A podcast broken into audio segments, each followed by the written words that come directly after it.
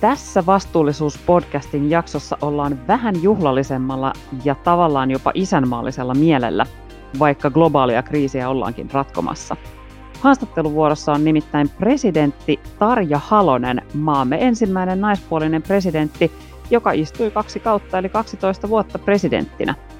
Hän on tunnettu myös pitkän linjan ihmisoikeuksien ajajana ja presidentti Halonen tunnetaan myös kansainvälisen politiikan areenoilla, ja hän toimiikin lukemattomissa luottamustehtävissä edelleen, muun muassa YKssa, Sitran hallituksessa ja Earth Day-liikkeen neuvonantajakomitean jäsenenä, muutaman mainitakseni. Tänään keskustelemme siis siitä, mitä tekemistä ihmisoikeuksilla ja ilmastokriisillä on, sekä presidentin näkemyksiä siitä, millä tavalla meidän pitäisi sitä hoitaa. Entä minkälaisia ilmastotekoja presidentti Tarja Halonen on itse tehnyt ja minkälaisen arvosanan hän antaa nykyiselle hallitukselle? Minä olen Annika Rautiola ja minua ilmastonmuutos on mietityttänyt etenkin ympäristön kannalta. Ilmastonmuutos on kuitenkin sellainen asia, että se koskettaa ihan kaikkia, joten siitä voidaan puhua myös ihmisoikeusasiana. Mielenkiinnolla odotan presidentti Tarja Halosen näkemyksiä tästä. Ja minä olen Kiia Forsman Härkönen ja koen tällä hetkellä ehkä pienen fangirl-hetken, sillä presidentti Halonen todellakin oli ensimmäinen lasikaton kokonaan murtanut nainen, ja lisäksi kuulen erittäin suurella mielenkiinnolla presidentin ajatuksia ilmastokriisin torjunnasta. Tervetuloa mukaan vastuullisuuspodcastiin presidentti Tarja Halonen. Te olette jäsen maanpäivän eli Earth Day-järjestön globaalissa neuvonantajakomiteassa – Tänä vuonna Earth Day-liike täytti 50 vuotta ihan äskettäin 22. huhtikuuta. Mikä on roolinne Earth Day-järjestössä ja mikä järjestön tavoite on? No, mä olen yksi neuvonantajakomitean jäsenistä ja meitä on ympäri maailmaa. Me pyrimme tekemään tätä ajatusta kestävän kehityksen merkityksestä tunnetuksi. Eikä vain pelkästään päättäjiä, vaan nimenomaisesti erilaisille kansalaisjärjestöille ja voisiko sanoa niin, että toimit millä alueella tai missä tehtävässä tahansa, niin aina voit toimia kestävän kehityksen puolesta. Se on sellainen niin kuin minun mielestäni hyvä idea.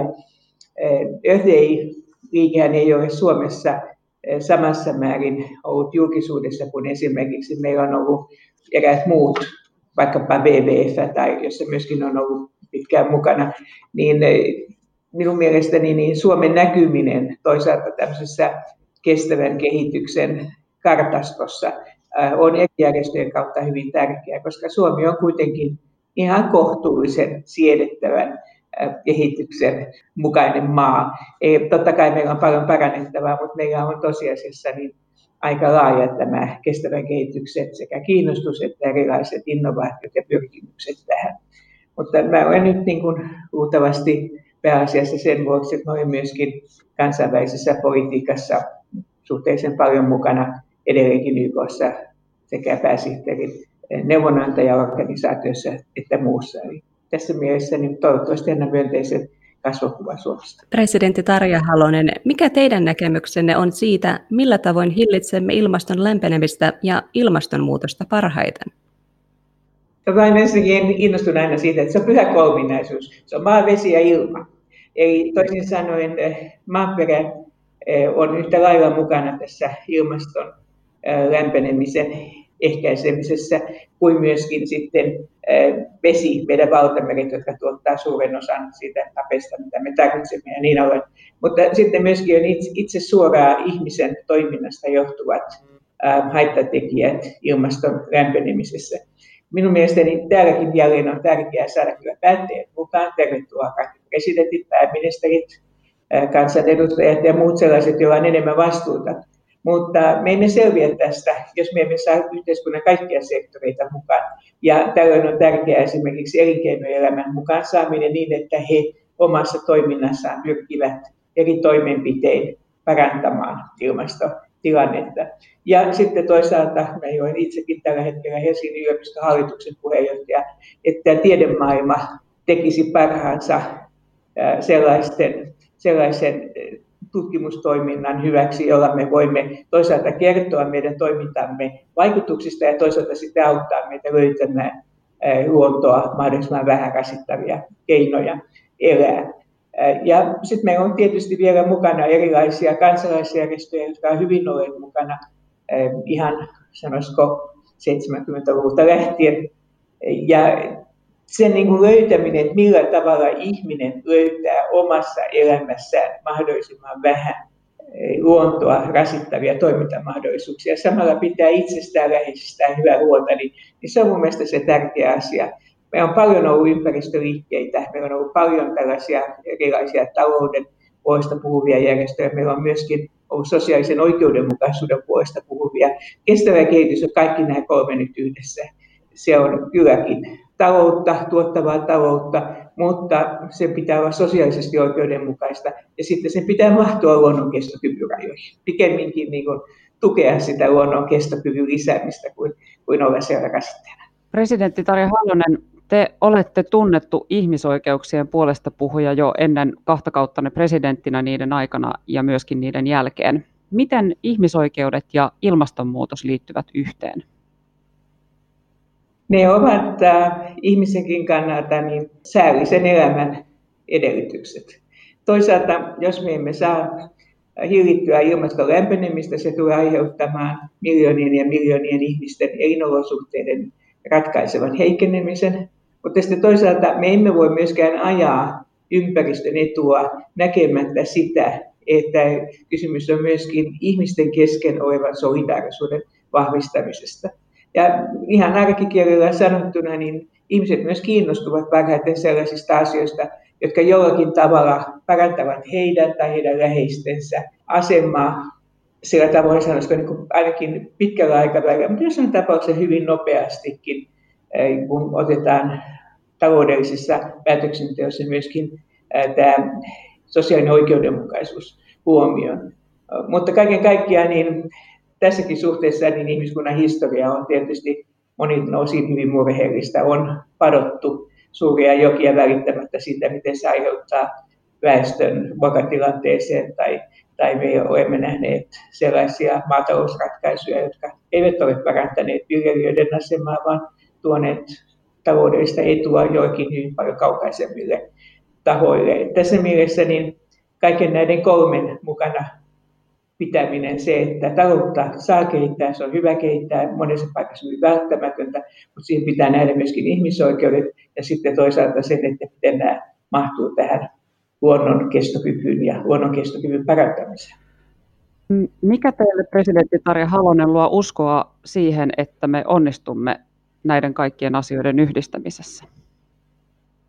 Jaa, mä aina sanon, että mä joka aamu herään yhtä optimistisena, että iltasi voi olla joskus vähän heikompaa kuin heikompaa, mutta kyllä mä, minusta tuntuu, että sitä mukaan kun puhuu ihmisten kanssa ja on heidän kanssaan yhteydessä, on ne sitten nuoria tai vanhoja ihmiset, miehiä tai naisia, köyhiä tai rikkaita, niin minusta tuntuu, että ihmisen on kyllä sisäänrakennettu sinne ymmärtämys, että mikä on oikein. Kutsutaan nyt sitä sitten omaksi tunnoksi tai, tai biologiseksi itsesäilyttämisvaistoksi tai miksi kukin haluaa, mutta kyllä ihmiset on aika, aika fiksuja. Kyllä ne ymmärtää sen ja niin on myöskin sydäntä muitakin kohtaan. Ja tulokset, mitä me on saatu aikaan nyt vaikka viime, viimeisen 50 vuoden aikana, ne on monin osin hyvinkin rohkaisevia siitä huolimatta, että eräillä indikaattoreilla me näemme sen, että tilanne on mennyt edelleenkin myös huonompaan suuntaan, kuten esimerkiksi se, että tämä kulutuksen jatkuva kiihtyminen, niin se aiheuttaa aina vain lisää haasteita. Mutta kyllä mun mielestä, niin jos me vertaan hiljaisen kevään aikoihin, jolloin tämä kirja ilmestyy, niin ja ihmisten tietämys on valtavasti noussut. Presidentti Tarja Halonen, minkälaiset ihmisryöpät kärsivät ihmisoikeudellisesta näkökulmasta eniten ilmastonmuutoksesta? Jos pitäisi sanoa ihan yksi ryhmä, niin se on yleensäkin nämä ihmiset, jotka ovat tottuneet elämään kaikkein lähimpänä luontoa, alkuperäiskansat. Jos me ajattelemme Brasilian sademetsiä tai me ajattelemme pohjoisen arktisen alueen ihmisiä, jotka ovat vuosituhansia eläneet luonnon kanssa sopusoinnussa, niin he on tietysti ensimmäinen ryhmä. Mutta sitten otettuna globaalisti maailmanlaajuisesti, niin kyllä ne ihmiset, jotka muutenkin ovat kaikkien haavoittuvimmissa asemassa lapset, vanhukset, vammaiset ja iso ryhmä köyhät. Naiset on sillä tavoin mielenkiintoinen ryhmä, että me ollaan maailman enemmistö. me kolmekin edustamme sitä maailman enemmistä, mutta siellä on myöskin sitten köyhyys ja siellä on myöskin monet niin kuin alisteiset suhteet paljon voimakkaammin esillä kuin mitä miesten osalta. Mutta tämä tilanne on myöskin muuttuva. Et joka kerta kun me mietimme uusia tilanteita, on se sitten taloudellisen kehityksen tai ilmaston tai muun suhteen, niin on aina hyvä katsoa, että miten se suhtautuu niihin, jotka on kaikkein haavoittuvimmassa asemassa. Kyllä meillä tietoa on, mutta kysymys on myöskin siitä, että miten me saadaan sovitettua erilaisten tahojen intressit, edut yhteen. Ja jos se on vaikeaa, niin silloin pitää asettautua heikompien puolelle. Tämä on erittäin hyvä periaate. Tällä hetkellä Suomen kehitysyhteistyövarat ovat 0,64 prosenttia Suomen bruttokansantulo-osuudesta ja Suomi on sitoutunut nostamaan sen 0,7 prosentin tasolle. Sitä on nostettu edellisvuosista, jolloin se on ollut noin 0,4 prosenttia. Presidentti Tarja Halonen, millaisena te näette Suomen antaman kehitysavun merkityksen ilmastonmuutoksen näkökulmasta? Se on ihan merkityksellinen nyt jo, mutta se voisi olla vielä enemmän sitä. Me koko ajan pyrimme löytämään myöskin niitä keinoja, millä tavoin samalla ja myöskin kasvavalla määrällä tukea voidaan saada parempia lopputuloksia aikaan. Ja silloin tietysti näissä meidän projekteissa, niin kun se on kehitysyhteistyötä, se ei ole kehitysapua, vaan se on kehitysyhteistyötä, niin siinä pitäisi olla dialogi, jossa myöskin tämä meidän tukemme vastaanottaja tajuaa sen, että, että kysymys on tämmöisestä hyvin pitkän aikavälin suunnitelmasta. Yksi tärkeä asia, mitä Suomessa on tehty kehitysyhteistyön suhteen, on ollut asettaa naiset, lapset, vammaiset ja nämä juuri heikoimmassa asemassa olevat ihmiset eh, etusijalle. Joku on voinut sanoa, että, että, että onko tämä nyt meidän kannaltamme hyvä, mutta olen aina sanottu, että meidän on tarkoitus meidän tarkoituksena onkin lisätä kokonaisuuden kannalta parasta mahdollista yhteistyötä. Sitten on luultavasti aikaisempaa enemmän me voisimme kiinnittää huomiota myöskin koulutuksen viemiseen, koulutusyhteistyöhön, koska koulutus on kaiken kestävän kehityksen pohja ja suomalainen koulutus, opetusjärjestelmä erityisesti, mitä tulee peruskouluun ja, ja myöskin sitten varhaiskasvatusjärjestelmä on maailman kuulua, niin me voisimme tätä puolta pyrkiä aikaisempaa enemmän yhdistämään kehitysyhteistyöhön.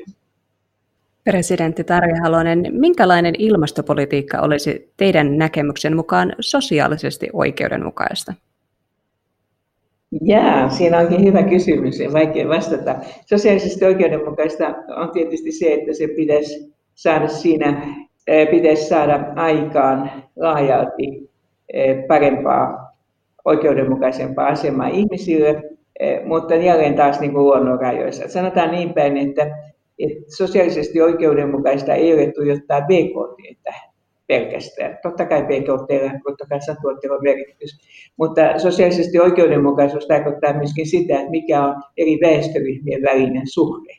Ja, ja jos siinä erot ovat pienemmät, niin silloin on todennäköisesti tuloksena paitsi se sosiaalinen oikeudenmukaisuus, mitä me haemme tästä, ihmisten tasa-arvoisuus, niin kuin elinolosuhteiden, elämän olosuhteiden suhteen, niin me saamme myöskin vahvemman ja, ja tässä mielessä kestävämmän, resilient, niin kuin sanotaan englanniksi, kestävämmän yhteiskunnan. Eli se niin kuin kertaantuu tavallaan siinä se sosiaalinen oikeudenmukaisuus. Miten sitten ilmastopolitiikassa se tulee esille, niin niin mä tuossa ihan alussa jo jonkin verran saarnasinkin tästä pyhästä kolminaisuudesta, eli, eli maa, vesi ja ilma, niin siinä usein kun haetaan hyvää ilmastopolitiikkaa, niin kannattaa kiinnittää huomiota esimerkiksi alueen maatalouspolitiikkaan, metsäpolitiikkaan tai kalastuspolitiikkaan ja nähdä sitä kautta sitten mahdollisuudet toisaalta ihmisten elinolosuhteiden turvaamisessa, mutta myöskin siinä, että tämä, nämä kolme tärkeää elementtiä voisivat kehittyä. Viimeisen koronaepidemian aikana nyt me olemme sitten nähneet sen lopputuloksen, että kun ihmisen toiminta on lamaantunut, niin silloin ilmastotilanne on parantunut. Mutta sen verranhan me ei voida rakentaa tulevaisuutta, mutta ehkä se on joillekin ihmisille nyt vakuuttanut, antanut todisteen siitä, että kyllä se ihmisen toiminta vaikuttaa kun edelleenkin on ollut vähän sellaiset, jotka sanoo, että mitä tämä tässä vaikuttaa, mitä tekee. Ja, ja nyt se sitten näkee, että Intiassa tai Kiinassa lapset ovat todella nähneet, että se taivas on ihan oikeasti sininen. Mutta sitä on yhtä hyvin New Yorkissa tai sitä on, on Etelä-Amerikan suurissa kaupungeissa. Mutta sen yksistään ilmastopolitiikan niin kuin, irrottaminen tästä muusta asuntopolitiikasta, työllisyydestä, maataloudesta ja muuta, niin se on keinotokiasta. Sitä pitää nähdä kokonaisuutena näiden eri tekijöiden, kestävän kehityksen 17 eri tekijän keskinäinen yhteys. Entä minkälaisen arvosanan antaisitte Suomelle ja suomalaisille ilmastonmuutoksen vastaisessa työssä ja onko maita, mistä voisimme ottaa oppia? Kyllä, mä olen aina huono antamaan arvosanoja, kun ne vielä on muuttuneet nykykoulujärjestelmässä, mutta sanotaan niin, että mä antaisin semmoisen tyydyttävä plus. Ja miksi mä antaisin tyydyttävä plussa, joka joku mielestä voi olla vähän kotiinpäin vetämistä, niin minun mielestäni tietoisuus ilmastopolitiikasta on Suomessa hyvin, hyvin laajalle levinnyttä. Ja tässä mielessä on aivan erinomaista se, että lapsetkin ovat ja he nimenomaan ovat usein hyvin tietoisia, että meidän ei tarvitse kääntyä vain Ruotsin puoleen, vaan meillä Suomessa löytyy kanssa näitä, näitä pieniä totuuden puolesta puhujia, jotka kysyvät vanhemmilta, että miksi teet näin, tai minkä takia tämä tai tämä asia tapahtuu. Ja he ovat siinä mielessä hyvä tulevaisuuden omatunto meidän, meidän luonamme.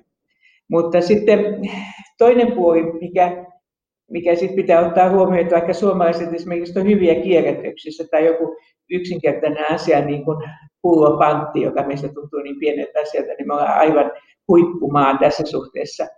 Niin sitten toista päin on se, että kun me asumme pohjoisessa, me tarvitsemme jo lämmittämisen asumisen aika paljon energiaa.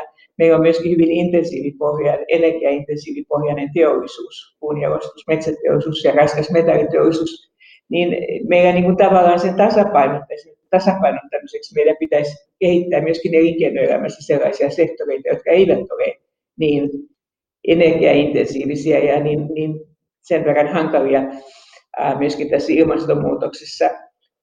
Ja tässä mielessä niin voisimme ottaa oppia esimerkiksi muista Pohjoismaista sen suhteen, että niillä on tasaisempi elinkeinorakenne kuin meillä.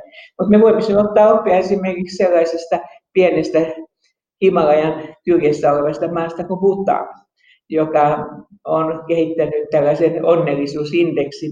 Ja vaikka me olemme niin kuin kansainvälisessä vertailussa niin maailman onnellisin maa, kansakunta ollut jo pitkän, aika monta vuotta, niin, niin me voisimme vielä lisätä tätä onnellisuutta sillä, että me liittäisimme tähän pohjoismaisen hyvinvointiyhteiskunnan prinsiippeihin, periaatteisiin, niin voimakkaammin myöskin sitten ympäristön luonnon mukaan ottamisen.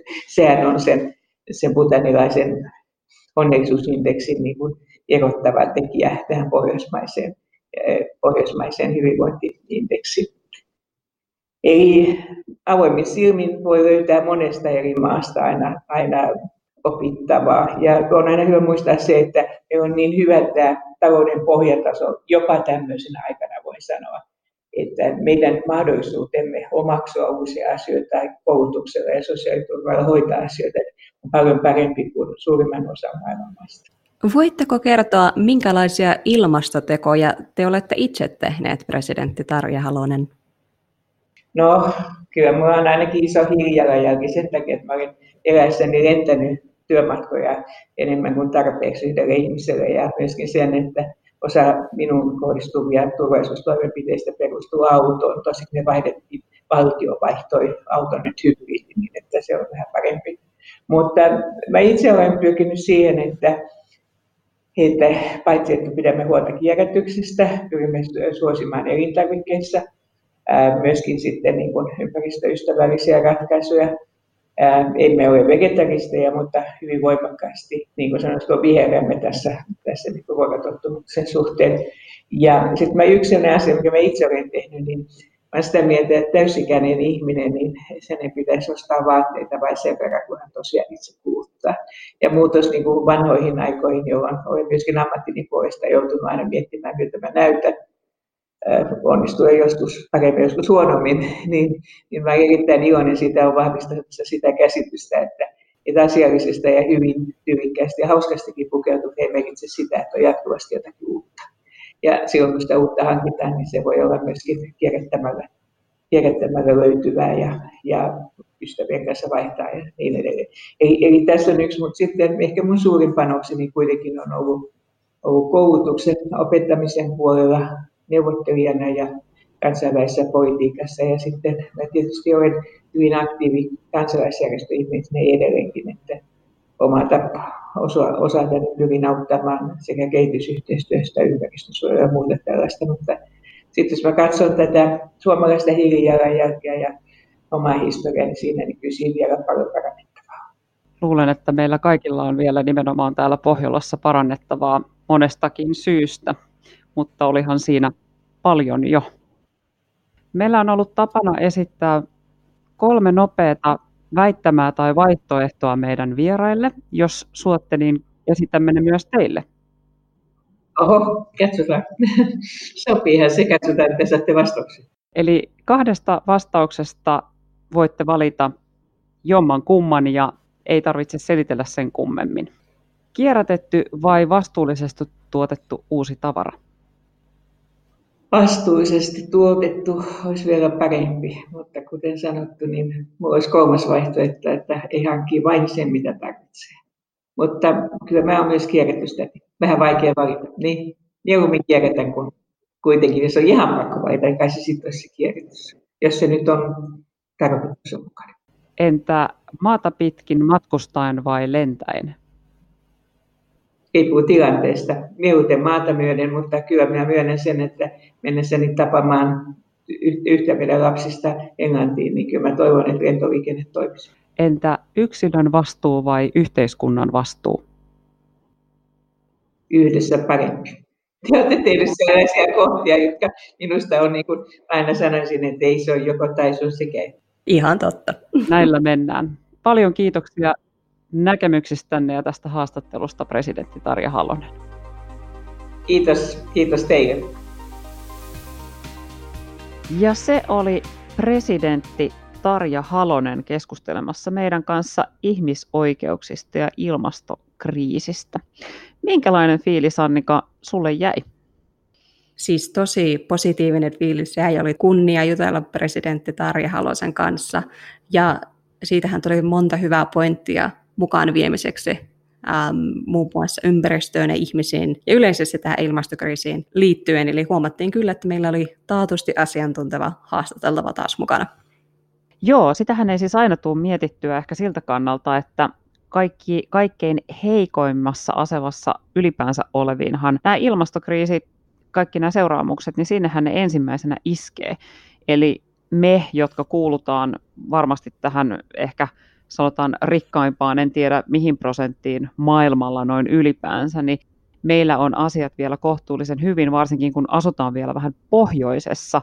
Eli tänne ei esimerkiksi kuumuus ja ruokatuotannolliset ongelmat ihan samalla intensiteetillä heti iske. Eli oikeastaan se, että tämä on todellakin myös ihmisoikeusasia, että me taataan kaikille sopivat elinolosuhteet tällä planeetalla. Kyllä, ihan totta. Ja niin kuin presidentti Tarja Halonenkin tuossa sanoi, niin tietoahan meillä niin kuin ihmiskunnalla tästä ongelmasta on kyllä jo. Ja jos on vaikea löytää sitä niin kuin yhteistä säveltä eri intressien kesken, niin sitten pitää olla heikoimpien puolella.